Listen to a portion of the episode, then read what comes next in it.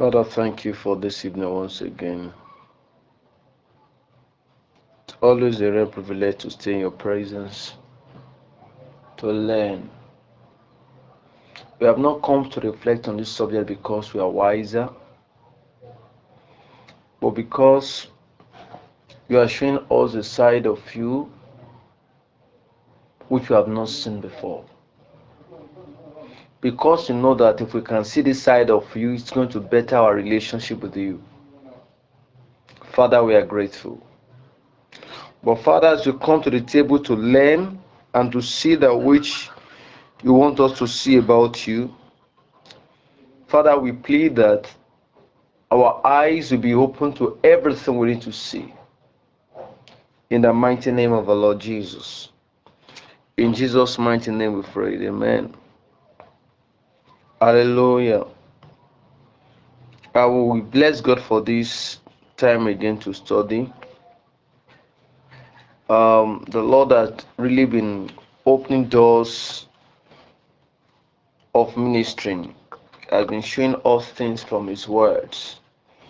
And whenever the Lord Himself begins to open the doorways into spiritual matters, it's because He has something in store for us to feed on so that our relationship with Him can have a better shape than it used to be. Hallelujah. Now, for some times now, the Lord had been progressively guiding us on some critical issues in our walk with Him. Um, last week, all through, we consider the grace of God. And uh, we took a look at it that grace is an offer God gave to a man in order to make him escape impending punishment that he is due to receive because of his failure. So it is God bargaining with a man in order to give that man an offer that will be favorable to him. We also mentioned that grace means the influence upon the earth, and there we were able to challenge us that we have come to come to the place in our walk with God where our earth, our mind is tuned on God, and nothing at all uh, distract us. And I know we also mentioned that grace is what you do not deserve, it is unmerited favor. It is um, God's ability to overlook our wrongs. So then from there, we move on to rest, the blessing of the cross. And there we took um, a look at the books of Hebrews and uh, we consider the fact that there is a rest for the people of God. And there we mentioned that it's not God's intention that the new creatures should labor to have a breakthrough. All we have to do is to align ourselves to see what God wants to do and key into it. It is by keying into what God wants to do to do that is when we find rest. Um, that was that on that. That was that on that. So today we want to look at righteousness. Um, God's righteousness to be very specific, the righteousness of God.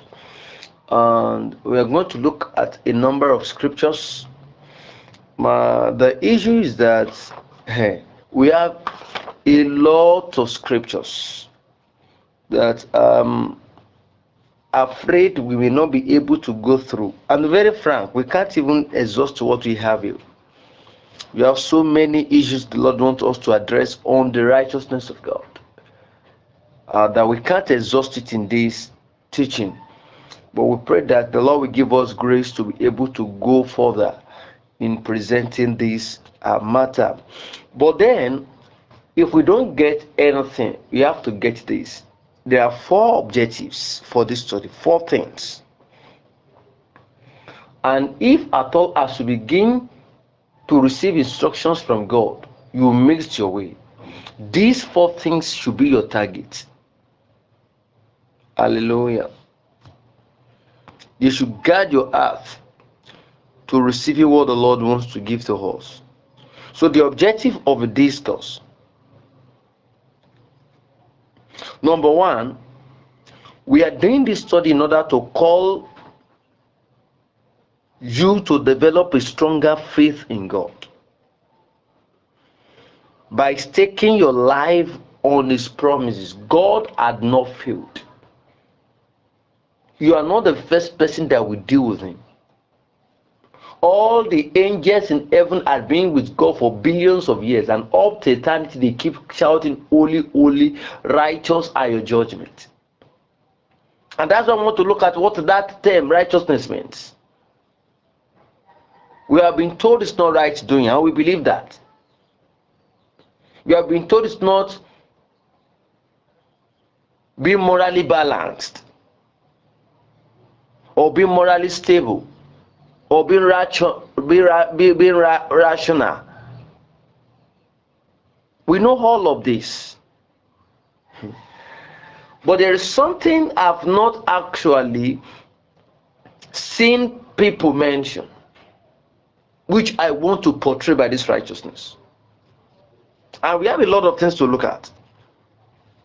But the goal at the end of this description is that you can develop an uncompromising trust in God. That come what may, if the mountains are cast into the ocean, nothing can shift your aim on God. Even if your health fails. What do you think will make Job to lose all he has? All his investments, including his family. What he esteemed so dearly, he lost them all. And what was his attitude? He bowed his head and worshiped.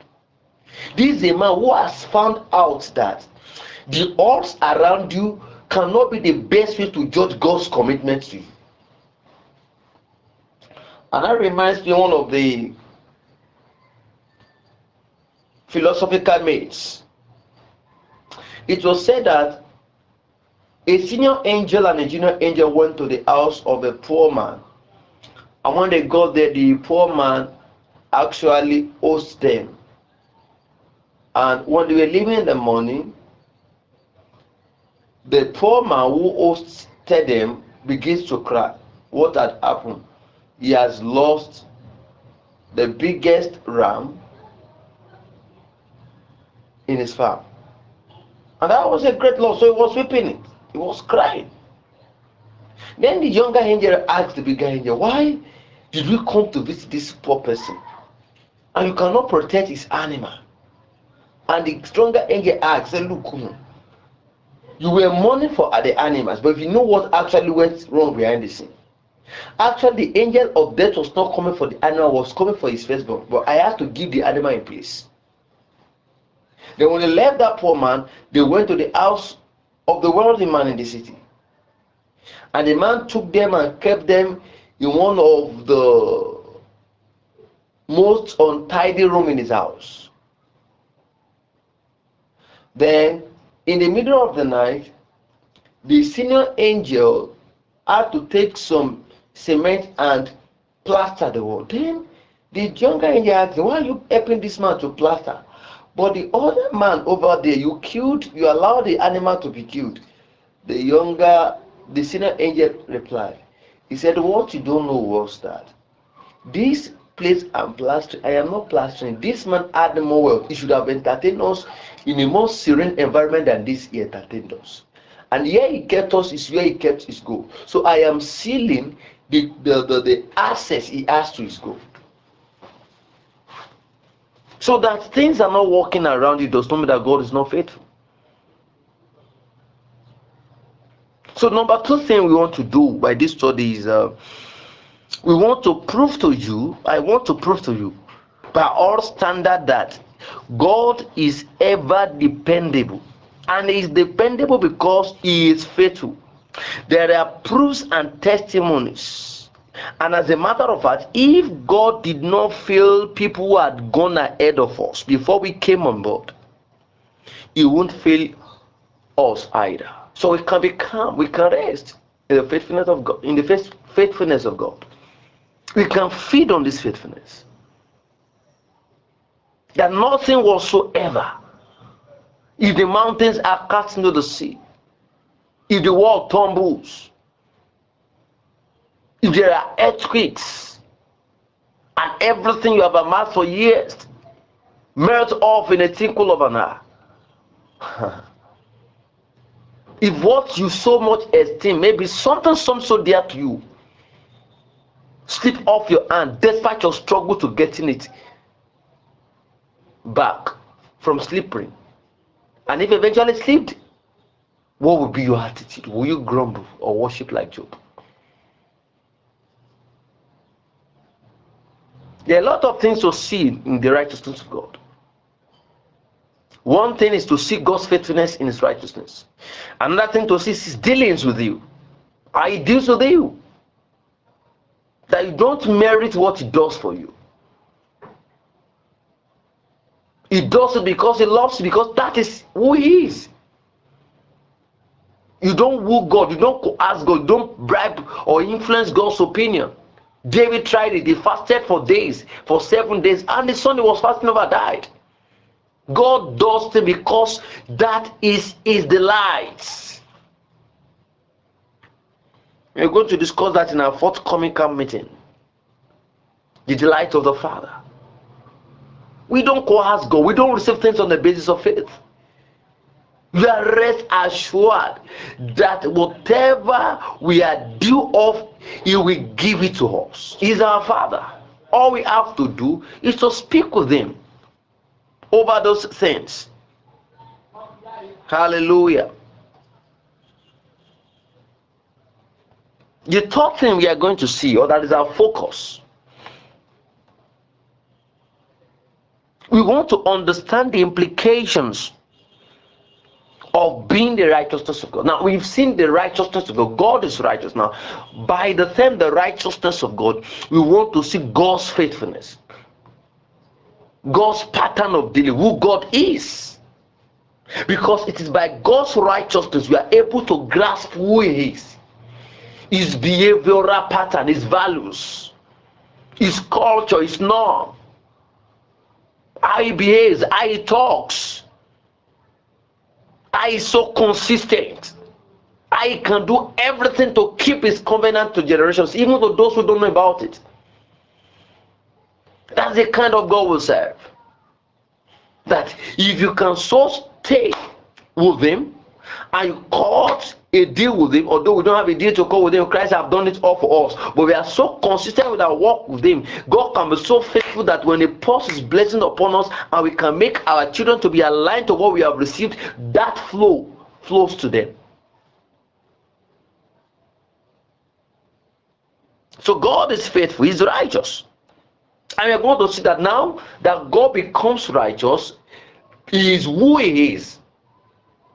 You know, actually, when God told Moses, I am, I sent you, tell them I am that I am. That word I am that I am means righteous because the Greek word for righteousness means dikaiosune. And dikaiosune means to be who you ought to be. A person who is in state of what he needs to be. Another way to expressing it being who you want to be, I am that I am. So when God tells Moses, God uh, was not crazy to present a powerful God who helped Abraham. He wants to present his nature. And every generation, if there's anything God wants to present, if there's any sides of Him God wants to present first, not the powerful side of Him, not even the glamorous side of Him, it is the most consistent of Him, which is His nature, who He is. And even we, even being humans, we relate on the basis of that. Before you can connect or you can call somebody your friend or you can flow along with somebody, you first want to understand what kind of a person you are relating with it. You are relating with. So when God comes presenting himself by the revelation of himself to us, the first thing he wants to show us is that he is a righteous, a faithful, a God with integrity. That is on the side. But now, by implication, we want to see what it means that now we have seen the righteousness of God. Because Apostle Paul makes us understand in Romans chapter 1, verse 17, that is that it is in the gospel the righteousness of God, that is who God is, is revealed. The NLT says that it is in the gospel God has made us right with Him. Because the gospel is God's at work. So, if the gospel of Christ actually reveal God, then in the gospel we got to know that God made us who He is. Actually, the King James Version says that He made us, we are now His righteousness. That is, we are now who God is. Then we have to see the implication of this righteousness. How does this affect my relationship with God? How should I see myself as a result of this? That's very key. So we want to see the implication of you being God's righteousness, that is, be who He is. So that we can live a life that glorifies Him, a life that exemplifies Him, a life that epitomizes Him. And as a matter of fact, one of the things God is looking for is to seek for him for men that will represent him rightly. But before we can represent him, we, can, we must replicate him. We must be in his fashion. Genesis chapter 1, verse 26 to 28. God said, Let us create man in our own image, after our likeness. The word likeness there can be rendered after our righteousness, in, in, in, in, in our own fashion, as we are. And it is very necessary we study this because many men fall, we have lost that image of him we are.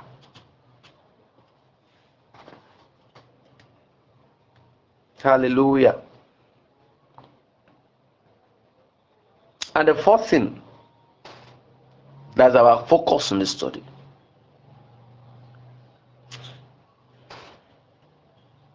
We want to see the fact that God cares. We have a lot of scriptures, very learned scriptures, very learned through the book of Psalms. And it's Christ Jesus Himself that is actually turning my eyes to Psalms. Because in Luke chapter 24, the word of God says that it took the apostle through the Psalms to show them things concerning himself.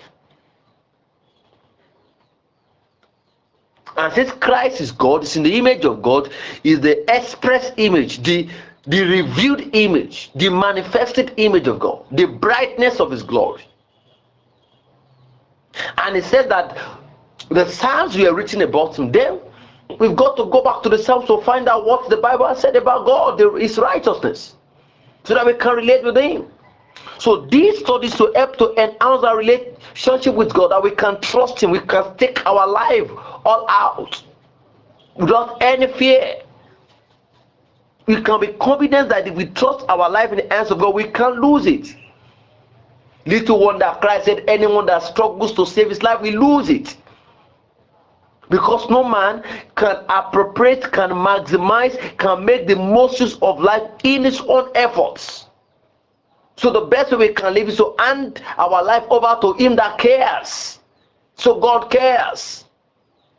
Why will you lock yourself indoors and start crying and start weeping over your piling bills and the threats and um, the things you need to attend to, and then you don't have resources enough? Relax, you've got the Father.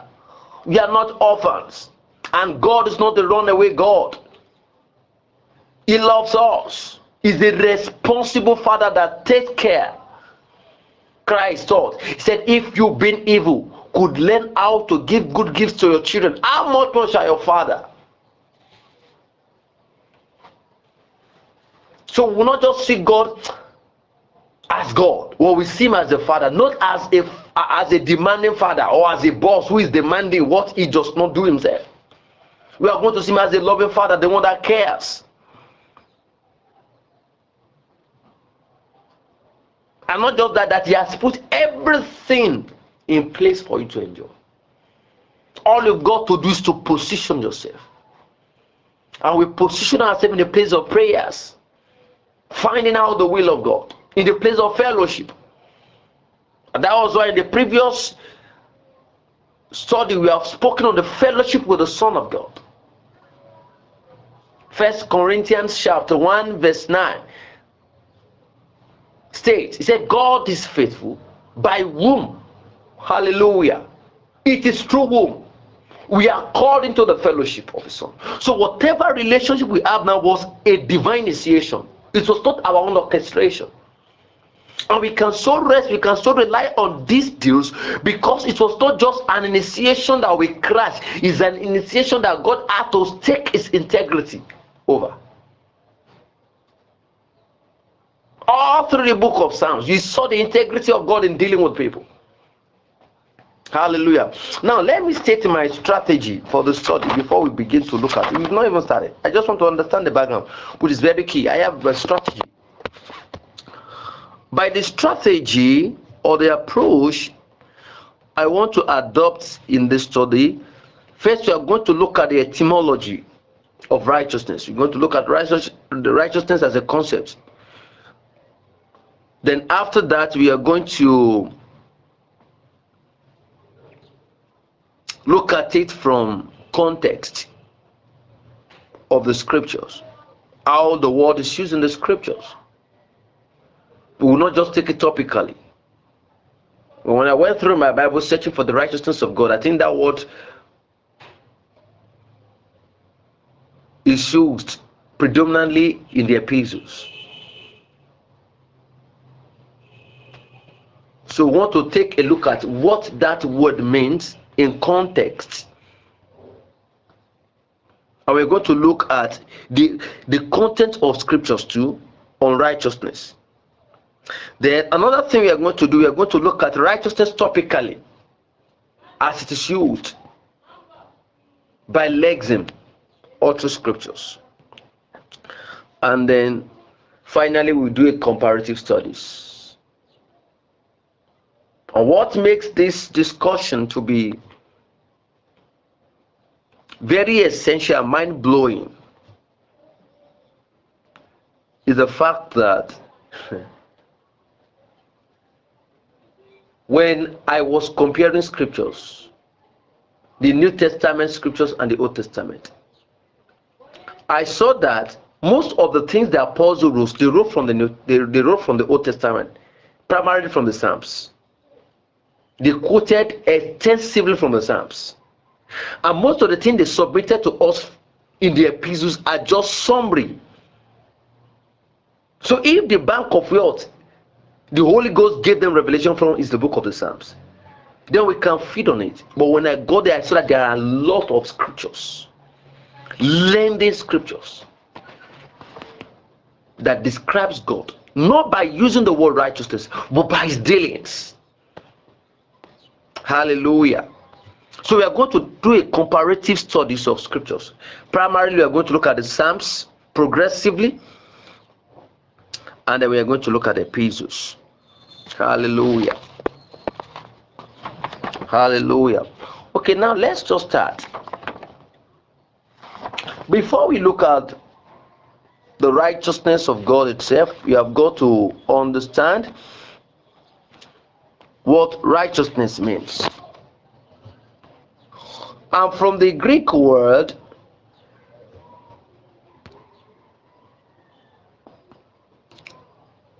righteousness means dikeu sune dikaiosune in a broad sense is used to express the state of a person as he ought to.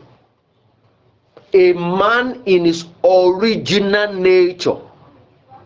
A man not yet counterfeited.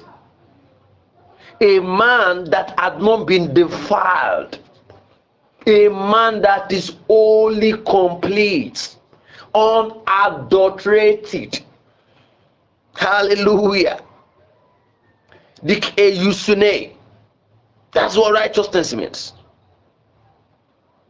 In another sense, it can also mean the conditions accepted and acceptable to God.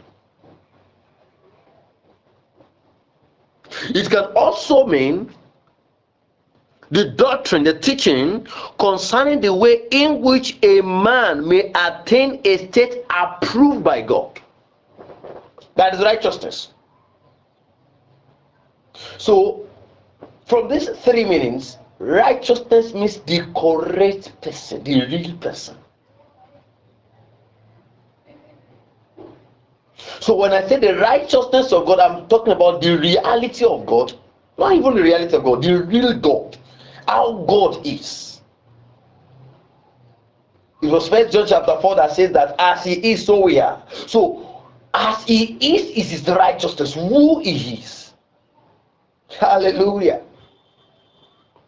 Is character inclusive? Is norm, is behavioral pattern.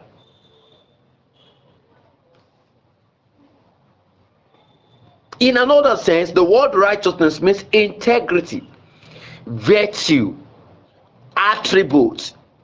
It also means the purity of life, rightness, the correctness of thinking, feeling, and acting. Meanwhile, in a narrower sense, it also means justice, and justice means fairness. So when we say the righteousness of God, we are talking about the fairness of God. God as He is and we are not just going to we are not just going to be focusing on God as He is. We are going to be looking at the man as he ought to be, and as God had made him in His own righteousness, because we became the righteousness of God. And what is actually giving us a, a, a spectrum, a scope to see into who God is, is because God has been revealed to us. Philip told Christ, Show all the Father, and this Sophie for all that this this is enough for us. And christ replied him in john chapter 14 that have i been so much with you and you've not seen the father? In other words when we see christ we see the father. And christ said look my being much or you being much around me reveals who i am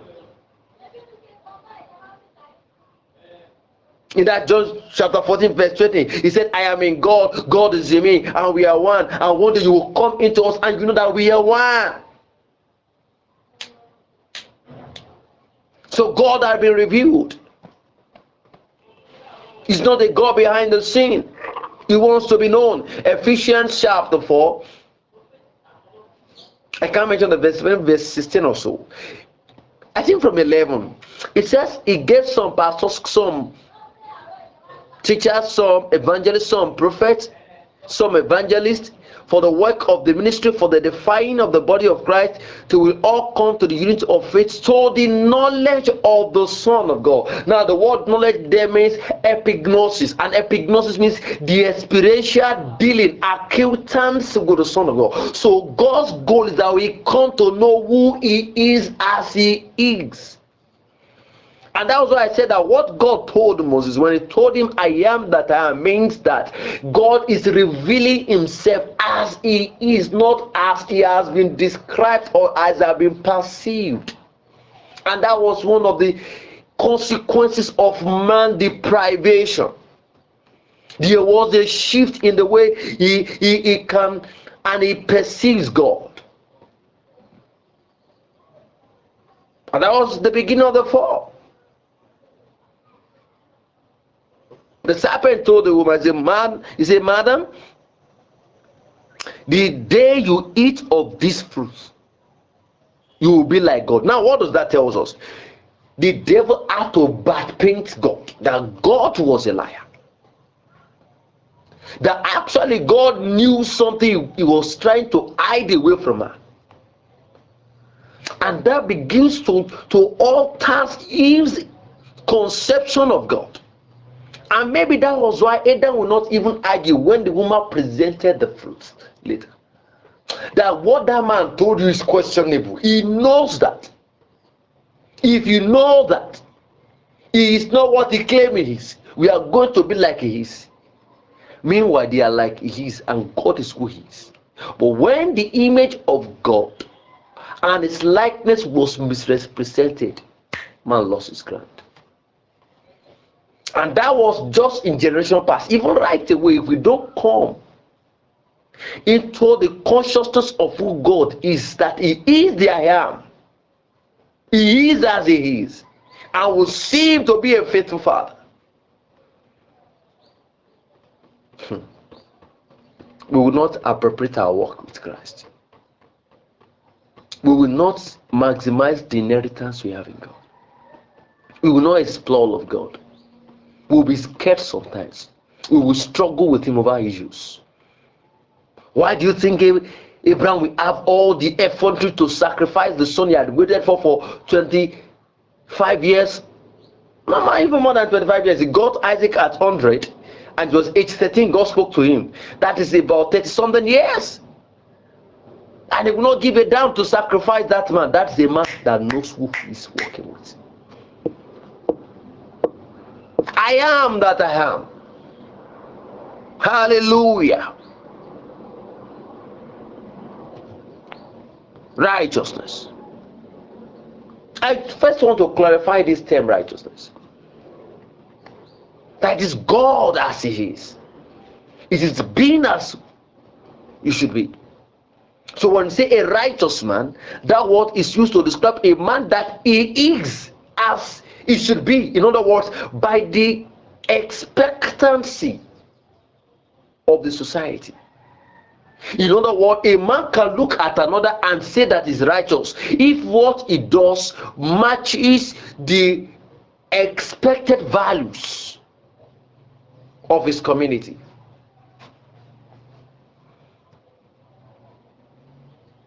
So, in a narrower sense, we are going to see the justice of God. We are going to look at the virtue which gives each man his due. Hallelujah. So, in essence, righteousness is a value system, the behavioral pattern of a person. It is the accepted behavior, the norm of a person, which is considered reasonable and acceptable. The manner, the attributes, the character, the habits found consistent with the person. It includes his words. You know, yeah, there are people we can't just get along with. We see they are not person of their words. Maybe they tell you, uh, I'm going to do this for you, and they disappointed you. Or you both agreed, okay, let's do this thing at this time. And you start running after them, you start calling them, to tell you, I'm coming, I'm coming, and they won't come. You see, that person is not a person of integrity. What he demonstrated is his nature, who he is. He has cultured that bad habit. That is his righteousness. Meanwhile, righteousness can also mean rightness. But there's no rightness without the rightness of being. It's not a thing that discipline does. Hmm. There must be a spiritual surgery God will have to take away the old man to bring about the righteous person. So we can have the behavior of a man, of an object, of an animal as their righteousness. Like a dog barks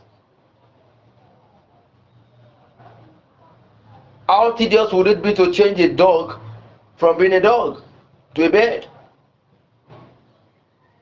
Or how, how much effort would it consume to make a dog to crow like a cock? Or to make the fish, the fish in the river to fly in the air? It is their nature to swim. That nature is their righteousness what is particular and peculiar about a person. I don't want to flood this issue. When we come to God's righteousness, I'm going to show you 15 things. I'm going to see scriptures. Hallelujah. Okay, let's go into scriptures in order to substantiate the word the Lord is saying us. Hallelujah. In Exodus chapter 33, Moses made a request from God. He said, God, I've been working with you for some times now. I want to see you. And God said something to him. And if by the grace of God we are able to see those things God said to him, will you understand what we mean by righteousness? Exodus 33. Hallelujah.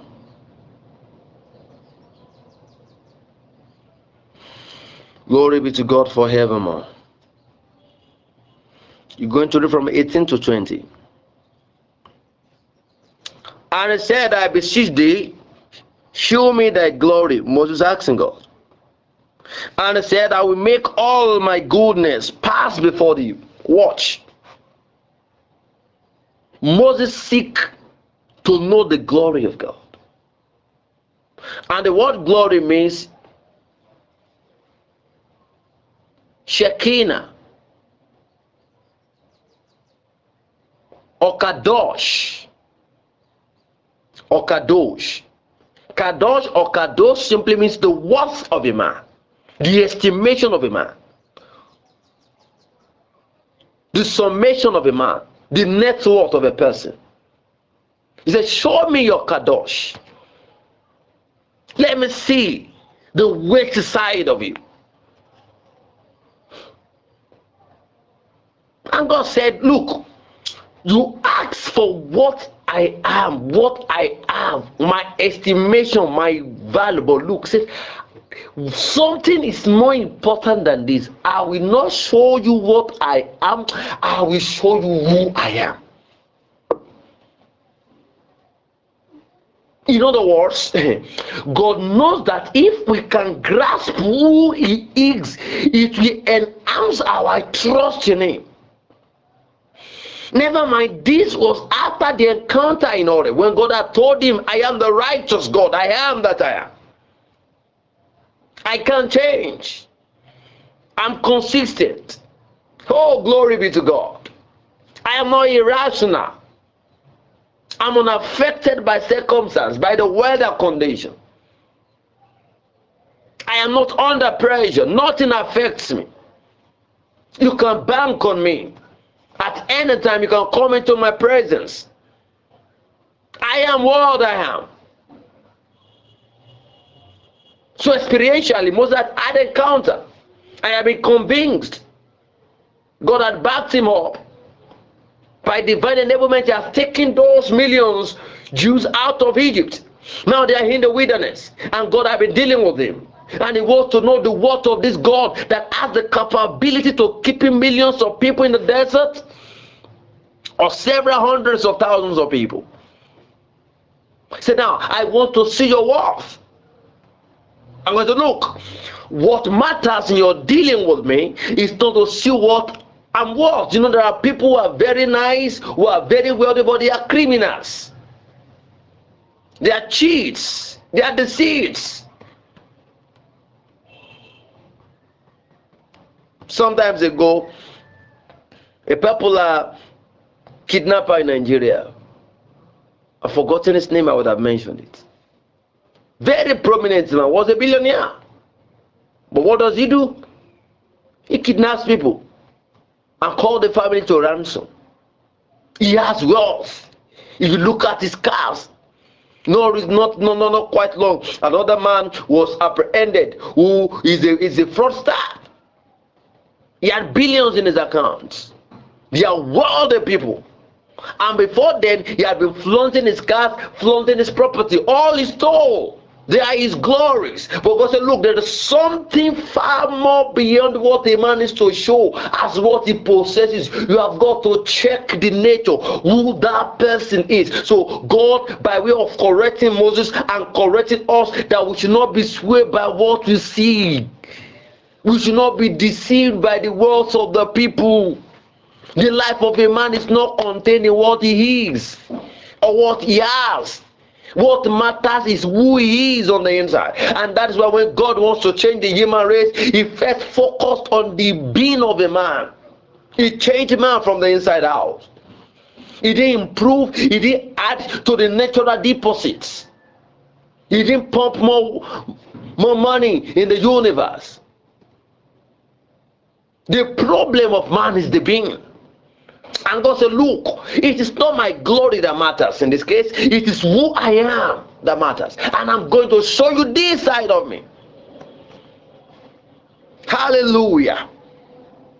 I will make all my goodness pass before you. I will demonstrate to you all that I am.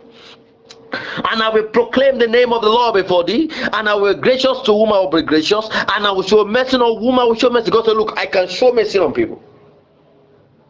I can't display my wealth as I like. I can use my power. I can prove to you I can change your status overnight. But I don't do that first. I want to get to know me first. Know my kind of a person. Know what makes me up. Know my faithfulness. Walk with me progressively. Be consistent with me. See who I am. Then you can be all out for me. Do you think Matthias are stupid to lay down their lives to die? They touch a side of God an ordinary person have not come across. That is God's righteousness. Hallelujah. Have not even touched the matter.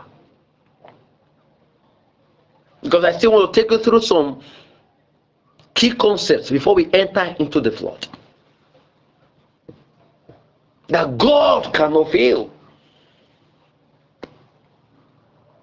It's not just crazy to answer your prayer so you can stop disturbing him. He wants to establish a relationship. And he's faithful to keep on. He's a committed friend. Hallelujah. Glory be to God forevermore. Verse 20 now. And said, Thou canst see my face, for there shall no man see me and live. And the Lord said, There is a place by me, and thou shalt stand upon the rock, and it shall come to pass, while my glory passeth by, that I will put in the cleft of the rock, and I will cover thee with my right hand while I pass by, and I will take away my hand, and thou shalt see my jack, my back part, but my face thou shalt not see. Now, let's go to um chapter 34 now. The story continues in chapter 34 then we're going to read from verse 5 to 8 now eventually god kept him in the rock and god wants him to see him.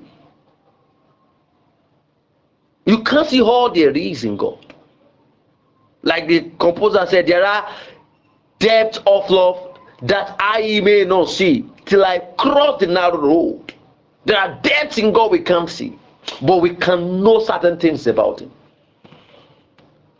Hallelujah. Bless God forevermore. I have a faithful God that cares about me. Little wonder the apostle says you can cast your care, cast your concerns, cast your burden upon him, for he cares. He cares. He that does not spare his son, he cares.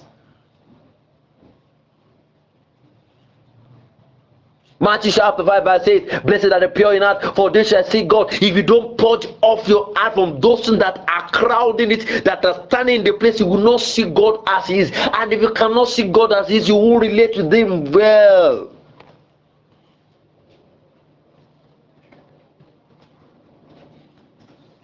Hallelujah. Now, from verse 5, 34, chapter 34, verse 5, chapter 34, Exodus chapter 34, verse 5 to 8. And the Lord descended eventually in the cloud and stood with him, and there proclaimed the name of the Lord. Watch it. He wants to see the glory. God said, You will not see the glory, you will see the goodness. And in the goodness, you will see a name. What is a name? An identity. You will pick an identity by which you can address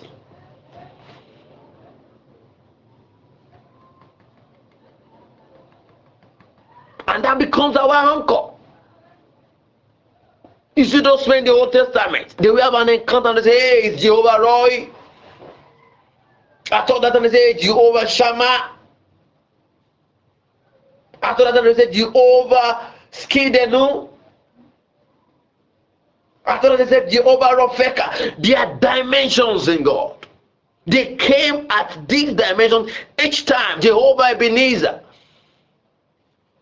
For now it's no longer Jehovah, Jesus. Glory be to God.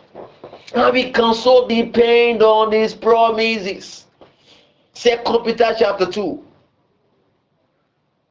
He has blessed us with all spiritual blessings. He has given us all things that pertains to life and godliness through the knowledge of him, by which also he had given us exceeding and great promises, by de- that by them we will be partaker of his nature. The essence of God is to inject in us his nature because when man fell, that nature was taken away. This is just a stimulation. We've not even started a discourse at all. You've not started a discourse. But you have to find out God. And if there's anything you have to know about Him, you have to know that He's a faithful Father. He cares. Be restful. Stop running a tasketa. There is a Father. The earth is the Lord and the fullness, the world and everything that is in it. He has established it upon the water. Who will go to the uh, to, to the holy E, either as a clean and a pure earth. Everything belongs to God. If you can access that heavenly Father, then you can access all things. He owns the cover on thousands of mountains. Who don't have ownership? He can bless you a thousand times more. But he does not do that except he reveals himself first. You must know his person because he has a personality. Hebrews chapter 1, verse 3 he is the image of the invisible God. The express is the image of the is the image of the invisible God. The brightness of his image. Let me quote, let me quote. I don't want to quote from earth. These are blabbing scriptures, I don't like it. Hebrews chapter chapter 1, verse 3. Let's see what the scripture says. So I won't just blab it. Is discipline we quote scriptures rightly? Who being that is Christ, being the brightness of his glory. That is, this God is a God of glory. And we cannot see how radiant, how illuminating this God is except we have a look at Christ. Christ is what that brightens the, the glory is bright, but nobody can look at the glory. The only way we can look at this glory is to look at Christ. And as a matter of fact, this is, is a revelation. Because all through the Old Testament, whenever God appears to Moses in the wilderness, he appeared in the glory cloud. But God was not cloud. He has a personality. But the writer of the Hebrews says, Look, that bright, that that that that, that cloud glory you are seeing was Christ. He has come to express what that cloud of glory is. And behind that cloud of glory is the person of God. He is the brightness of his glory, the expressed image of his person. God has a personality, you have to know. And one of it is what we are dealing with today is righteous. And the context of scriptures, righteousness means God is faithful. He is who he is by all standards. The government policies does not affect him. Economic policies does not affect him. Educational policies does not affect him. Government and nations and conventions and, and, and, and political conventions, uh, constitutional conferences does not affect him.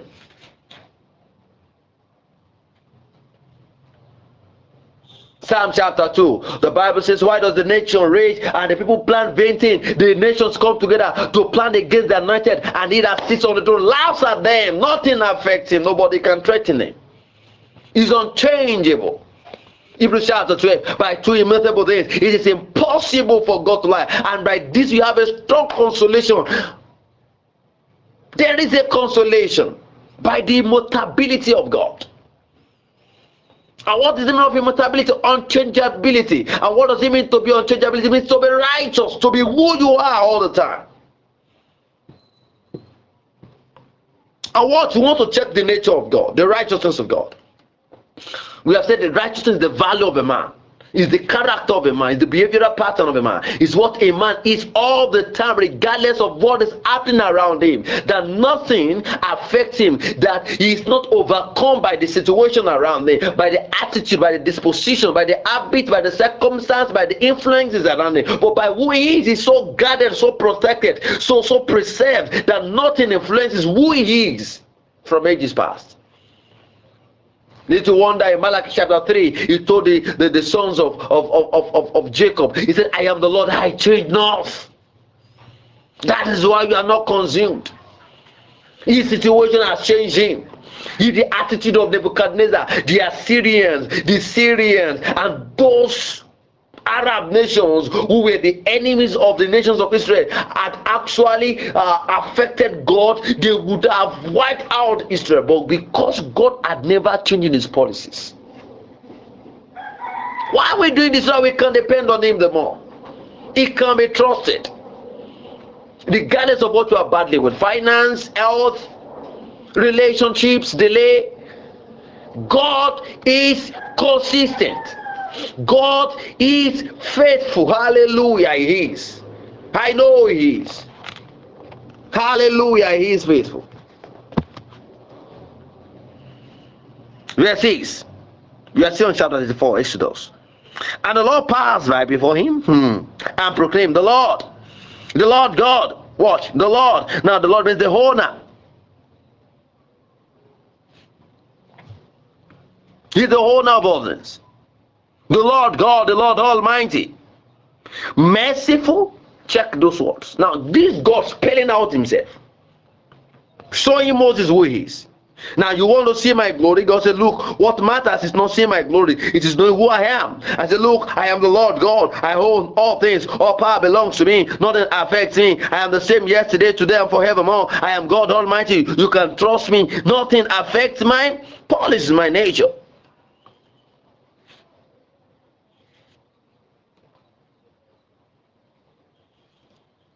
I'm the Lord. I'm Jehovah. That's another word for Lord. The existing one. The one that cannot change. I'm the Lord. The Lord God. The Lord God. The Lord Hell. The mighty one. But I'm not presenting the mightiness of me to you. I want to see the most consistent of me which is that I am merciful. Now let's see how God split himself, how God explained himself. He said, Look, the Lord and the Lord God passed by before him and proclaimed the Lord, the Lord God, merciful. This is God. He is merciful and gracious and long suffering and abundant in goodness and truth, keeping mercies for thousands, forgiving iniquities transgression and sins and will by no means clear the guilty. Now, watch this. And that's why when we come to the gospel, we have come under a rare influence. God said, Look, there's something about me. I am so consistent. When you wrong me, I will ensure that you are dealt with. But we found grace. That no longer does God deal with us our wrongs. He had laid all the offenses on Christ so we can be who he is and see who he is.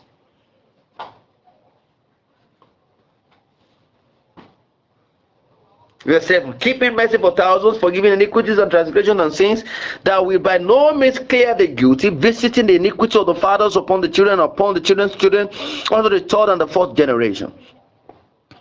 Okay, let's see Psalm 86, verse 15. Psalm 86, verse 15.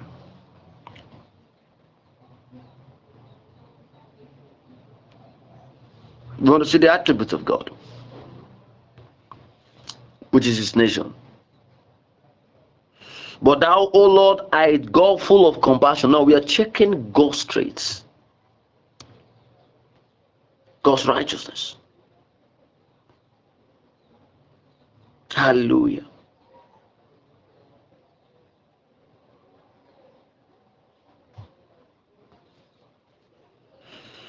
But our O Lord, art a God full of compassion and gracious and long suffering and plenteous, in mercy and in truth. That's your God.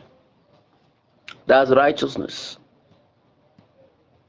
It can't change for any reason. Okay, I haven't said that.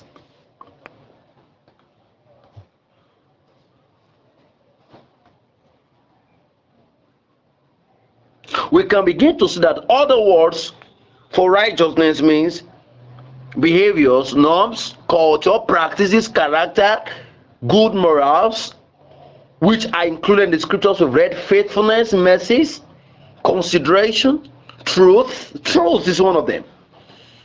And that tells us something. All these concepts the philosophers have come about and they're trying to to to research into such as truth, the nature of truth, conditions of truth, integrity, purity, diligence, honesty, all those things. They are just mere concepts, but they are reality. Man begins to search after them because that was what they lost. And by their power, they can only hold on because they are righteousness. They are, they, they are what make man to be who he is. But man has lost the power. But it's in this in, in, Christ, our restlessness oh, over becoming a better person, oh, over becoming somebody well trained, well cultured, is in Christ. This restlessness is cured. Education is a result of man's fall. Science is the result of man's fall. Moral failures, terrorism, rape, drug, carousing, partying, wild partying, indiscipline. All evils that permeate our society are called unrighteousness. They are the opposite of who God is. And the only way we can get them out is not to institute or enact laws against them. Christ is the solution.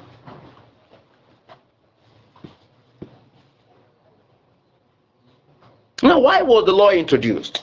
That's another issue I want to raise. Why was the law introduced? Hmm. Because of lawlessness. And what is lawlessness? Sin is lawlessness. Transgression of the law. When man casts off the restraint of God. When man gives no regard to his conscience.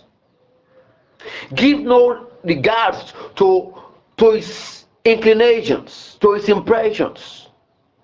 Although he sees what is good, but there's something on the side of him driving him against his own will.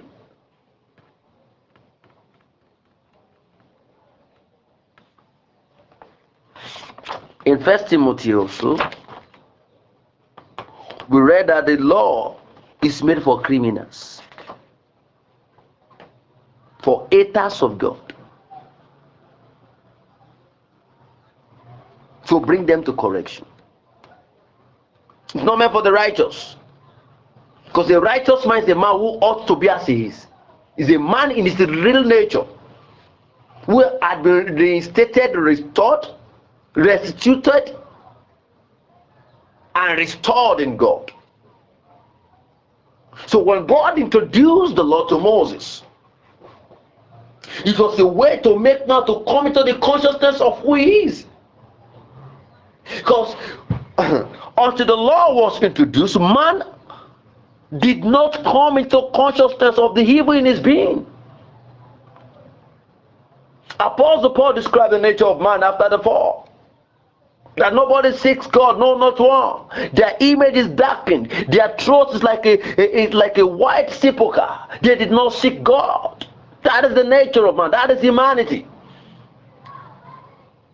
So when God chose to call Abraham and sample him as an individual amongst the nations of the earth, and 400 years later, he gave them laws. He gave them the laws to make man to see his utter failure in order to see the need to depend on the Almighty and cry for the Almighty. In order to make you see that what God was is not a thing of morals. Whenever a man fails to meet the mark or to hit the target or to meet the claim of justice by the law, he has to be atoned for spiritually. The blood has to purify him. If the laws are moral codes, there will not be need for purification. So what calls for the need of man is man declination, is man deprivation, is man degradation, is man falling apart, falling out of God's intention. Man has been diffused of God's nature. It can't be as God is, and because it can't be as God is, it can't it can't be like God. The Bible said to him that is clear, everything is clear, but to him that is corrupt, nothing is pure. The apostle is right. The conscience has been defiled. And that's why people have addiction, struggling over smoking. Today they make resolution, hey, I don't want to smoke again, and they do everything possible. They take away everything around them that could sensitize them to smoking, and for some weeks they can do that, and after a few week or two or so, or maybe a month, they go back to that thing. God, there is no will. There is a power that restores man, and that power is in the gospel. Romans chapter 1. Let's see what Apostle Paul writes. Romans chapter 1, 16 and 17. For I am not ashamed of the gospel of Christ, for it is the power of God. Oh, it's God's enablement. I like how NLT put it, saying it is God's at work.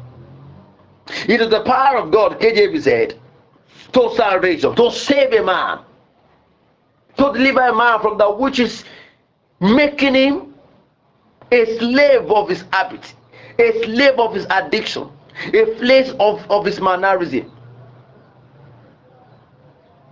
It's God's power. So when a man listens to the gospel and responds to it by submitting to the lordship of Christ, it comes into this reality. Now that's not where I'm going. The power of God to salvation for every man who believes for the Jew first and for the Greeks. For in it the righteousness of God is revealed from faith to faith, as it is written, the just shall live by faith. Now watch this. It is in the gospel, the good news, the power of God is released and the power is released not to prove God as a powerful God. No, it, the power is released to deliver a man from himself. So, what held man born is powerful than man. So, God had to use his own infinite power to release man so that man will know who he is. The Bible says, In the gospel is the power of God released that man can see the nature of God. Actually, that scripture reads, In it the righteousness of God is revealed. Now, the righteousness of God there means it, it how God is is revealed to us. So the gospel is the revelation of God. Hallelujah. Hallelujah. So the law cannot free you. In fact, it was included because there, were, there are criminals in the world. Because man nature cannot be tamed. I would have loved us see a scripture in First Timothy. But let's continue. Maybe later. How did God intend to make man right since man is corrupt? Since man had fallen off grace by the law, initially before Christ came, by the law. By which law? By the law he gave to Moses. Meanwhile, the law is spiritual, and man has lost what do make him live by the law.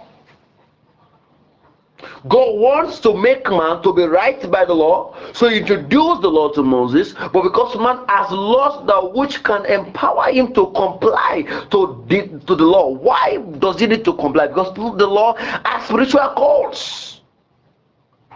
They are not just logics, they are not just compilations of do and don'ts.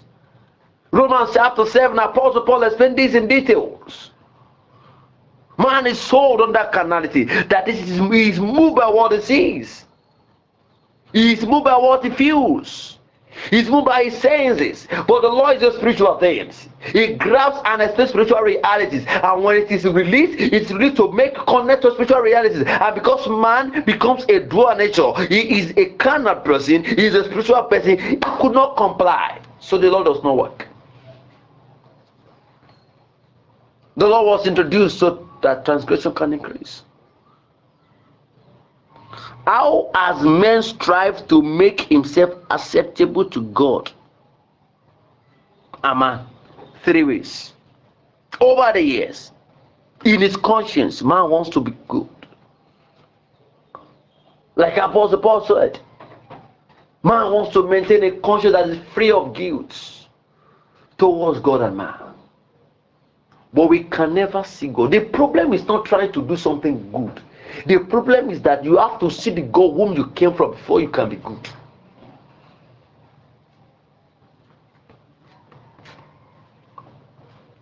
So, by trying to maintain a conscience free of guilt before God and man, he thinks he will be made right.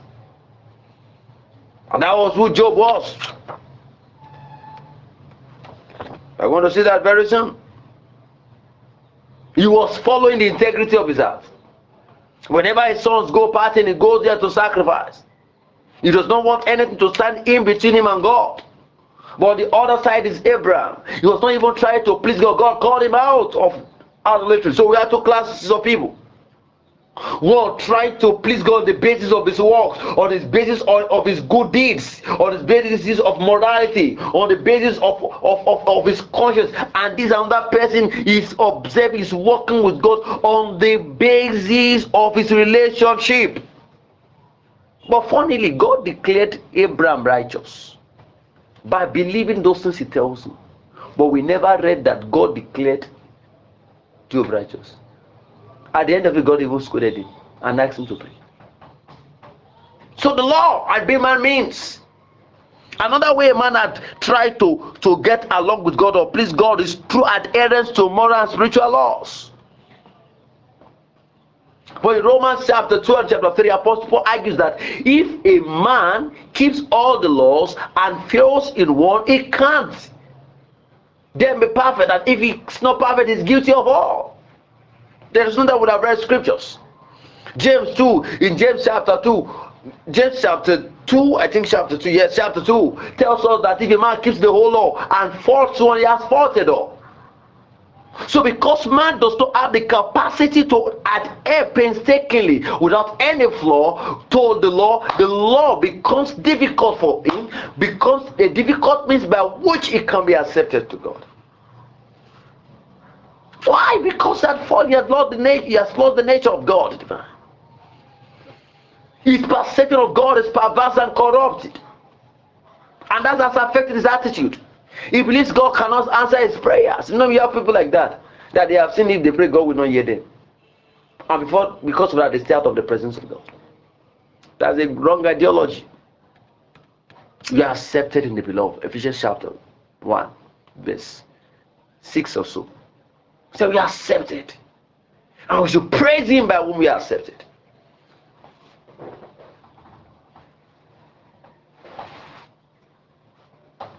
Number three ways man try to please God is through religion. They pace after the unknown God. They, they cry, they, they, they, they, they, they, they seek means and mediums through occult, through satanism, through any means by which they can reach out to spiritual beings. They seek mediums because they felt an emptiness. There's a restlessness that knowledge cannot satisfy, that science cannot satisfy, that education cannot satisfy, that parenting, that marriage cannot satisfy, that nothing, politics, power, fame.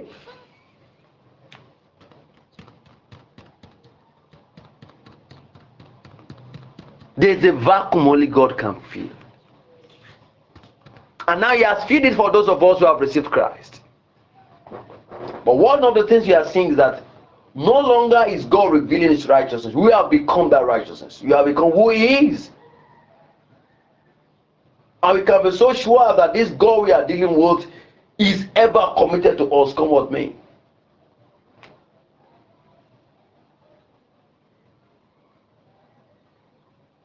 Hallelujah.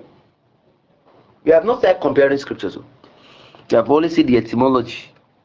And now we've seen the context.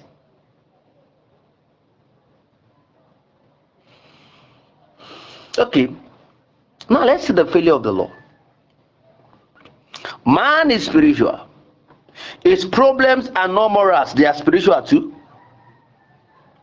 There is an element in him which makes it very impossible for him to be like his maker. The law cannot take it away. Morals cannot take it away. His conscience cannot take it away. His adherence to courts cannot take it away. Religion does not take it away. Religion makes it more glaring. Rites and rituals can't take it away. Sacrifices cannot take it away. But Christ took it away. Hallelujah. The cross took it away. And that was why Apostle Paul said, in the gospel, God makes us right. And he reveals himself also. So what has God revealed himself? He has revealed himself as the righteous Father, a merciful Father. Hallelujah. Hallelujah.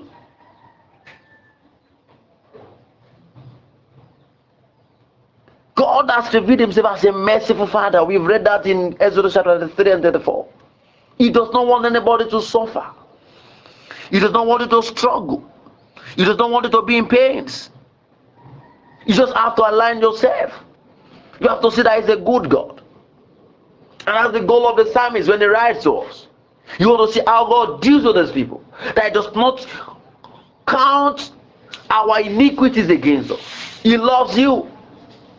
He cares for you. That each time you come to Him, He takes you. Christ said, Whoever comes to me, I will not by means cast out, including you. You know those problems you have. You have them because you want to be independent of God. And the way God has fashioned you, He has created you to ever be dependent on Him. So when you try going off, being dependent on Him, you fall into problems.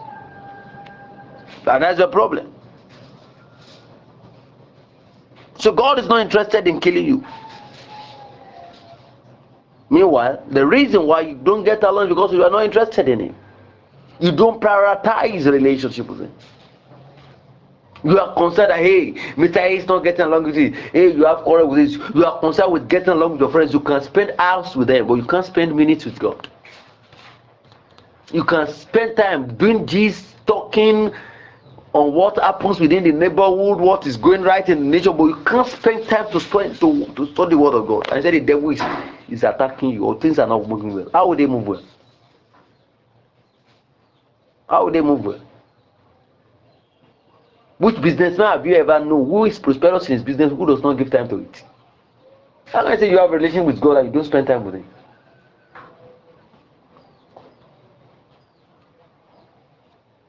So, if you want to make something meaningful out of your work with God, you've got to develop time. I want to round up very soon.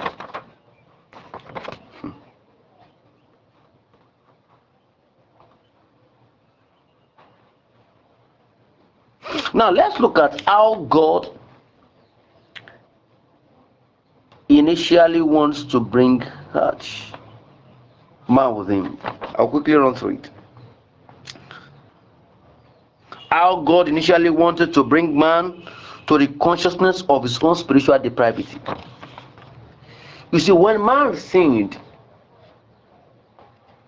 and he was sent out of the presence of God, the reality of his eternal dimension did not even dawn on him. That we lost God, we never knew we lost anything.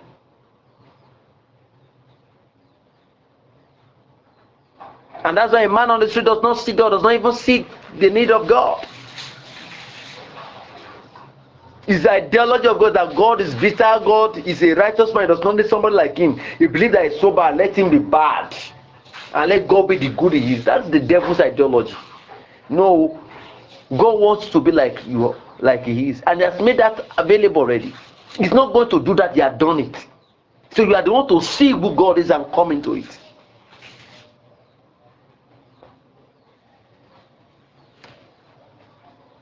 So let's quickly look at how God initially wanted to bring man to the consciousness of his own spiritual depravity, and that was by the law.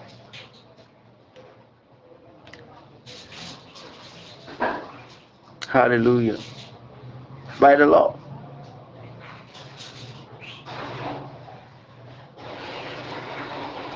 He called Abraham to be different, to be a different man on the earth to prove to man that he is interested in them regardless of their disposition regardless of where they are regardless of their commitment regardless of their sins regardless of idolatry. Abraham's father uh, sorry abraham's father was an idolater they were stuck in idol worshiping and god called him despite this idol worshiping so, what is bringing the separation between God and man is not what your disposition or preoccupation is. It's that you have not actually seen God. You are not responding to His offer, which is grace.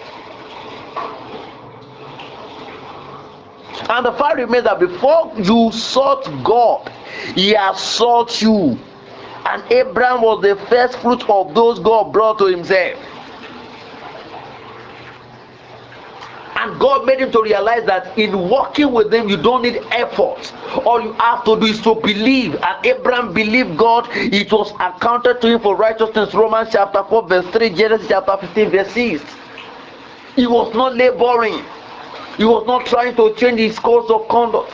He was not trying to make new resolutions in order to be accepted. No, it's not what you do that makes you accepted. It is you receiving what God had provided and offer. Abraham responded to the offer. I will make you great. I will multiply and say, I believe I comply. And that becomes a nature of anyone that wants to walk with God. Meanwhile, on the other hand, we saw Job, and God allowed Job to be a model of those who strive in their own efforts to be approved righteous by God. Meanwhile, no man can merit the relationship with God except God Himself reveals Himself. Job chapter 4, verse 1 to 9. Job chapter 4. Let's see Job struggle.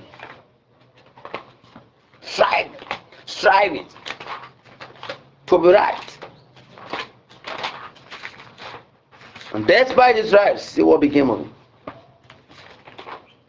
Christ said nobody can come to the Father except the Father draws you. So don't to labor. Job chapter 4 from verse 1 to 9. And Eliphaz the, Timan, the Temanite answered and said, if one, tempts, if one attempts a word with you, you will become weary but who can withhold himself from speaking? Surely you have instructed many, and you have strengthened weak hands. Your word have upheld him who was stumbling, and you have strengthened the feeble news. But now it comes upon you, and you are weary. It touches you, and you are troubled. Is not your reverence, your confidence, and the integrity of your ways your hope? Remember now, whoever perished being innocent, or where were the upright ever cut off? Even as I have seen those who plow iniquity and sow trouble reap the same. By the blast of God they perish, and by the breath of his anger they are consumed. What does this scripture tells us? All Job was doing is to prove to his friend that he can be morally perfect. And because it's morally perfect, he thought certain things you know. You know, sometimes we are quick to judge. Because if somebody on your spiritual bed is sick, and you begin to ask, does he not have faith? Where is his faith? How can he allow the devil to? You don't talk that way. Oh.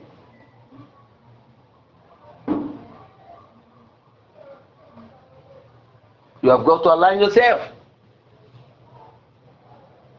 It's not by effort.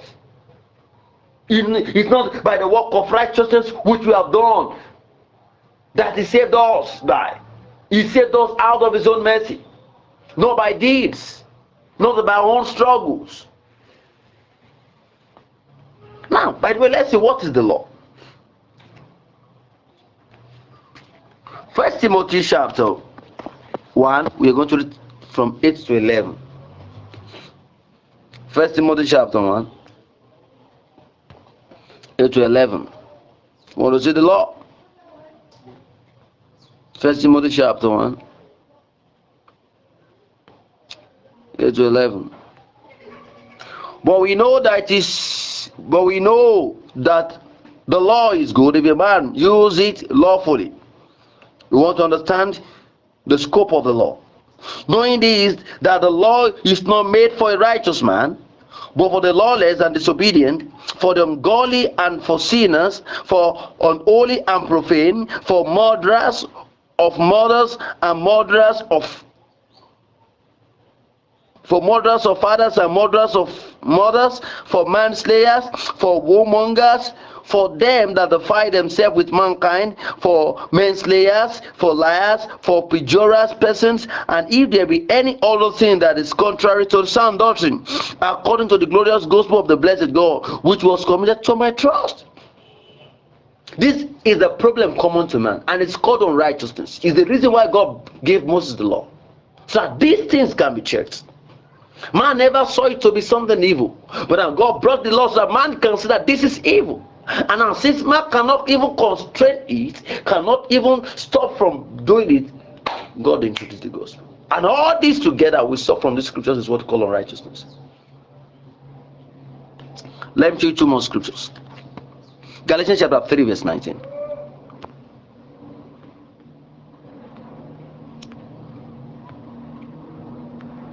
Wherefore then serveth the law? It was added because of transgressions, because of sin. Till the seed should come to whom the promise was made. And it was ordained by angels in the hand of a mediator. Can you see that? The law was given by angels. Angels detected those laws.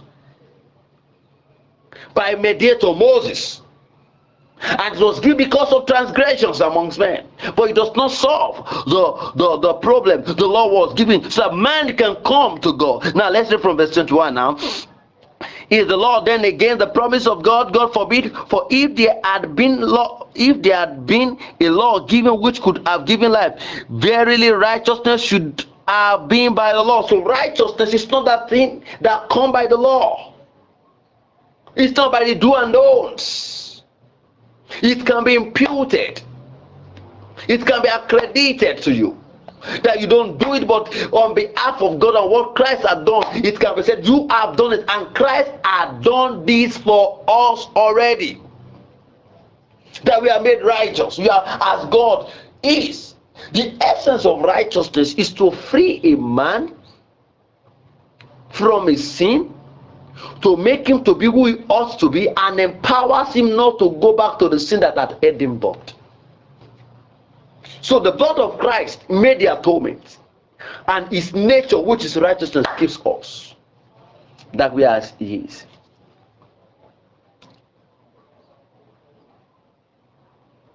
Now let's read verse 23 and 24. But before faith came, we were kept under the law, shut up unto the faith which should after all be revealed. Wherefore the law was our schoolmaster to bring us unto Christ, that we might be justified by faith. But after the faith is come, we are no longer under the schoolmaster, for we are all the children of God by faith in Jesus Christ. So why was the law given? The law is to reveal your inadequacies to you so that you can see the need for God.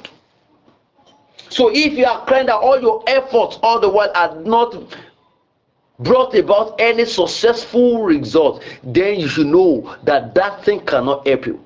The only person you can talk to is God. Your health is declining, and the doctor to- told you they can't help you. You should have known that the only place to turn to is God. The law is given so that man can see their own limitation and see the unlimited strength in God. Now let me show you another scripture because time may not permit me. Romans chapter 1.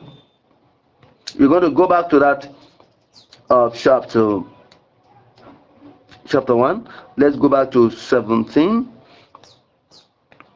Okay, we want to see the righteousness of God. Uh, you're going to read from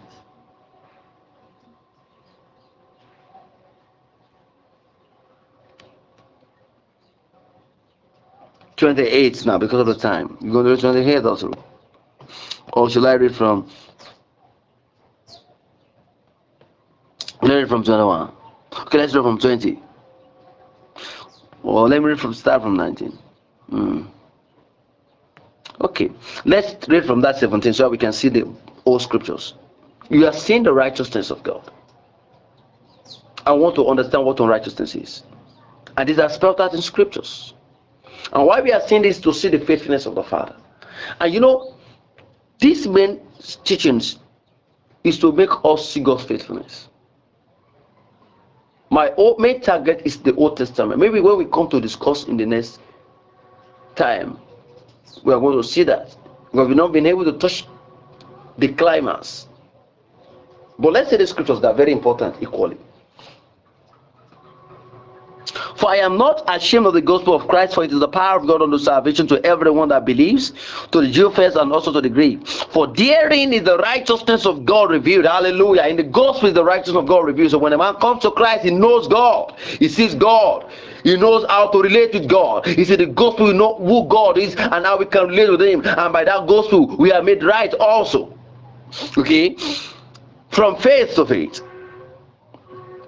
As it is written, the just shall live by faith. For the wrath of God is revealed from heaven against all ungodliness and unrighteousness of men who hold the truth of who hold the truth in unrighteousness. In other words, the righteousness is truth. Anything that is plain and that is sincere and that is of good report, that is righteousness, truth. So God is provoked and is mad at the human man because they want to suppress the truth, which is God. Verse 19, because that which may be known of God is manifest in them, for God has showed it unto them. In other words, righteousness is that which may be known of God, the attributes of God the consistent side of God. Now read on. For the invisible things of Him from creation of the world are clearly seen being understood by the things that are made, even His eternal power and Godhead, so that they are without excuse. In other words, God's righteousness or righteousness is the person as He is. And what is sin? Sin is negating, is man in opposition to who had made him.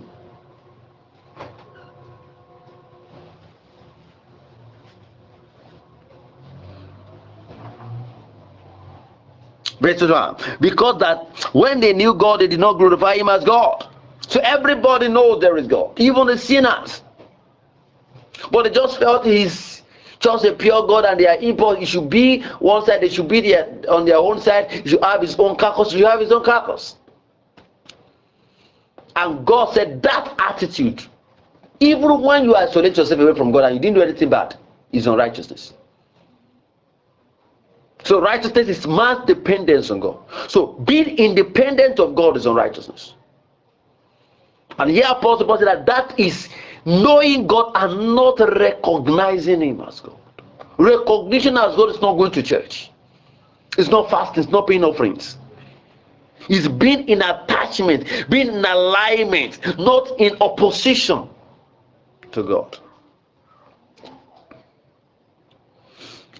Because that when they knew God, they did not glorify Him as God, neither were thankful, but became vain in their own imaginations, and their foolish heart was darkened. Professing themselves to be wise, they become fools and change the glory of the uncorrupted God into an image made like uh, like to corruptible man and to birds and four-footed beasts and creeping things. Wherefore God also gave them up to uncleanness through the lust of their own heart to dishonor their own bodies between themselves. That is unrighteousness uncleanness, lost inordinate affections, desires that are not in line with God, dishonor of God, dishonor of one's body, changing the truth of God into a lie, who worship the creator more than the creator who is blessed for heaven. How do you worship the creator? We value, we celebrate, we, we, we appreciate, we idolize all the things. We idolize else? We worship worship. We worship entertainment. We worship fashion. We worship beauty. We are driven by how we look on the outside. We never pay attention to who we really need to be. Hallelujah.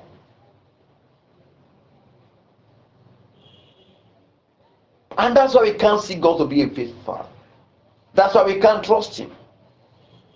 Because you have this hatred, haters of God. Apostle Paul described the righteous.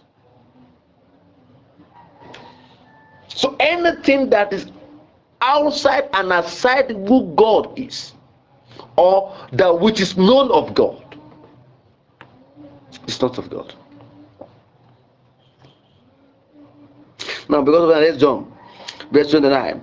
Being filled with all unrighteousness, fornications, and wickedness, covetousness, maliciousness, full of envy, murder, debate, deceit, magnanimity malignity, whisperers, backbiters, haters of God, deceitful, proud, boasters, inventors of evil things, disobedient to parents, without understanding, covenant breakers, without natural affections, implacable or merciful, who knowing the judgment of God, that they which commit such things are worthy of death, not only as do same, but that are pleasures in them. Now, all of these things we read, God is the opposite, and that's what we call righteousness of God. God does not buy bad. God is not an hater of people. He does not despise anybody. God is not proud. God is not a boaster. God is not an inventor of evil things. Pains is not an inventor. He's not disobedient to our requests. He's not disobedient to any law. He creates law and does not contradict himself. So to to to contradict law is to contradict himself. He's not a covenant breaker. He has a natural affection for us. He's placable, he's merciful. So all that God is telling us to run away from is who He is. He's not just giving us do and don't. He is expelling out who He is. Thou shalt love the Lord thy God with all that heart, with all thy mind, and with all thy soul. And thou shalt love your neighbor as yourself. And later we read it from the book of John. God is. So when God said, Thou shalt love, He said, This is me. So God's righteousness who God is. You know, we have spoken so much on God's stuff. Even if God is not righteous, His love will be dangerous. Will not be dependable. If somebody that's that came to you know is a is a dupe. He has duped somebody, and he tells you want to strike a deal with him, and he tells you in that he's going to give you seventy percent, and he's going to take give you thirty percent. Even if he were to be serious with that deal, you won't trust him because you know that he's not a dependable person. But if he had been a person that have been very sincere in all his dealings, even if he comes and tells you that he's having seven percent, is giving thirty percent, we trust him because he is dependable. So the love of God we come to trust today. We don't trust him because it has much in store for us, but we trust him because God is faithful to whatever deals he strikes with man. So the credibility of God's law is rooted in his righteousness. So righteousness is all. Just like say integrity matters. Nobody wants to deal with a man without integrity. If he lacks integrity, no matter how brilliant his offer, no matter how promising his business is, no matter how how how how um good the deal he wants to strike with you, don't want to deal with him. So God knowing that to ensure that above all things he present to us, he present the fact that they cannot fail. So why are we scared? We can't trust him. So in essence, the law is not just moral codes. They are spiritual codes. They are encoded so that for the first time after the fall man can see his own utter failure and then see god's outstretched arm calling him. And all we read from romans chapter 1 28 to 36 is the opposite of righteousness. It's called unrighteousness. So the law is god's righteousness encoded it reveals how pure and plain God is. Why do you think God asks the Jews to allow strangers and treats them well when he journey with them during the Exodus? Because God is love. So God's aim for giving the law amongst other things, can be slated into three. Number one, to demonstrate his righteousness. Number two, to make man see his deprivation, his emptiness, and to crave for more of him. And number three, to provide an avenue by which man can create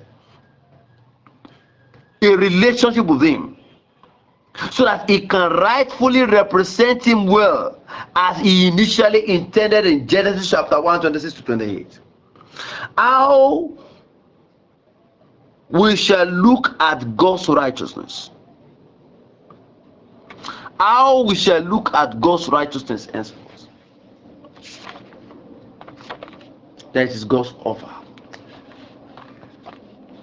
I'm going to stop here.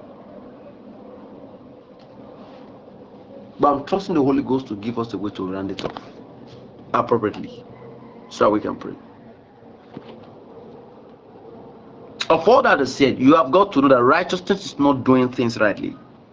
It is equity, it is justice, it is God's faithfulness. God's righteousness is God's way of doing things. It is God's manner of life, which is revealed in how He deals with the people. So God's righteousness is God's dealing with his people. And it includes God's defense, God's faithfulness, God's justice, God's divine mercy, which make him come to your rescue whenever you need him to rescue you. It is God's means of declaring the guilty guiltless on his own account. It is that which makes God to stand for the deliverance of the oppressed.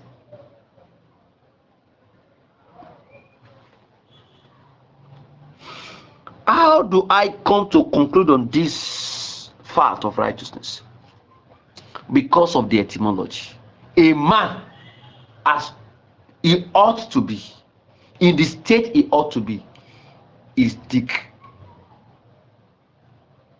Dick, uh, what do you call it? Dikainus.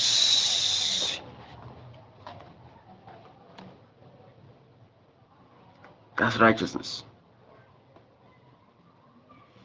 So righteousness is often associated with God's act, God's care, God's intervention, God's rescue mission. For instance, in Psalm 103 to Psalm 107, we have God's we have a presentation of God dealing with the nation of Israel that despite their hardness of heart, despite their stubbornness, God did not cast them off. Each time they come back, he comes back with his open arms to receive them. Despite that, he, he cared for them. He caused water to gush out in the desert for them. He catered for them. He fed them. He never let them felt hung, hungry because of the covenant with the Father. Yet they abused him. In Psalm 107, Psalm 108, we, we read how God put things in, in nature for everyone to benefit. So we can't feel any lack. He had put enough in nature. If the complaint is that they is our political leaders, they are not doing uh, equal distribution of, of the national resources. But all you have to call upon is God. The earth belongs to God, not your political leaders. And that's why I like Psalm 108, verse 1. After telling us the stories of what God had done for the children of Israel and how God had been faithful, that portion said, My heart is fixed, oh Lord. My heart is fixed. What fixed his heart is that he had been able to see God's righteousness, God's incessant commitment. Let's end up with that psalm.